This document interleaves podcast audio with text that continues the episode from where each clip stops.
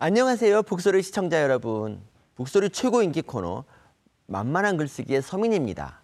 오늘은 글쓰기의 독서가 왜 중요한지에 대해서 말씀드리겠습니다. 8살짜리한테 된장찌개에 대해서 한번 글을 쓰라고 한번 해보세요. 그럼 걔가 뭐라고 쓸까요? 된장찌개 맛있다. 또는 된장찌개 먹기 싫어. 뭐 이렇게 쓰겠죠. 경험이 많지 않으니까요. 하지만 우리가 쓴다면 어떻게 쓸까요? 우리는 뭐 여인과 헤어지고 혼자 된장찌개를 먹던 그런 경험, 뭐 그리고 두 끼를 굶다가 된장찌개를 먹고 힘을 낸 뭐 이런 사연들. 그러니까 우리는 수많은 사연들을 가지고 있어서 아주 고유한 글을 쓸 수가 있어요. 좋은 글은 뭐냐면 자기만 쓸 수 있는 거. 그러니까 그걸 고유한 글이라 그러는데 이런 거가 정말 좋은 글이에요. 남도 쓸 수 있는 글을 뭐로 찾아서 있습니까?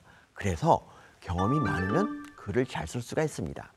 하지만 이 모든 거에 대해서 경험할 수는 없죠. 예를 들어서 마션이라는 영화를 보고 여기에 대해서 감상문을 쓴다고 할 때 이 화성에 대한 전문적인 지식이 있으면 그래도 조금 글이 더 고급스러워지잖아요. 근데 화성에 대해서 글을 쓰려면 달 정도는 좀 여행 갔다 와야지 더 좋은 글을 쓸 수가 있고 뭐 최소한 우주선이라도 한번 타보기라도 해야 뭐 전문적인 글을 쓸 수가 있어요. 근데 그런 사람이 얼마나 되겠습니까? 그래서 독서를 해야 된다는 겁니다. 그 화성에 대한 지식을 글에 좀 풀어놓으면 남들로 하여금 어 이거 굉장히 전문적이면서도 재밌는데? 라고 생각할 수가 있죠. 우리는 책을 그냥 자기 아는 걸 쓴다고 생각하지만 이 소설이 아닌 이상 이 모든 책에는 참고 문헌이 있습니다. 제가 기생충 책을 썼을 때 제가 뭐 기생충에 대해서 뭐 박사니까 아무것도 안 보고 썼겠습니까? 다 책 찾아가면서 썼습니다.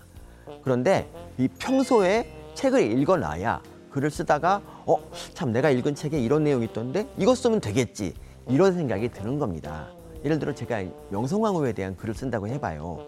명성황후에 대해서 제가 아는 거는 오페라에서 본 그런 기억밖에 없는데 그런 지식들은 사실은 별로 정확하지 않아요. 그 오페라 같은 거는 명성황후를 굉장히 미화한 글입니다. 그러니까 정말 제대로 된 사실을 알기 위해서는 책을 읽어야 되는데요. 제가 인전에 읽었던 남경태 선생님이 쓴 종횡무진 한국사가 생각이 나서 거기 있는 내용을 써서 굉장히 칭찬을 받은 적이 있습니다.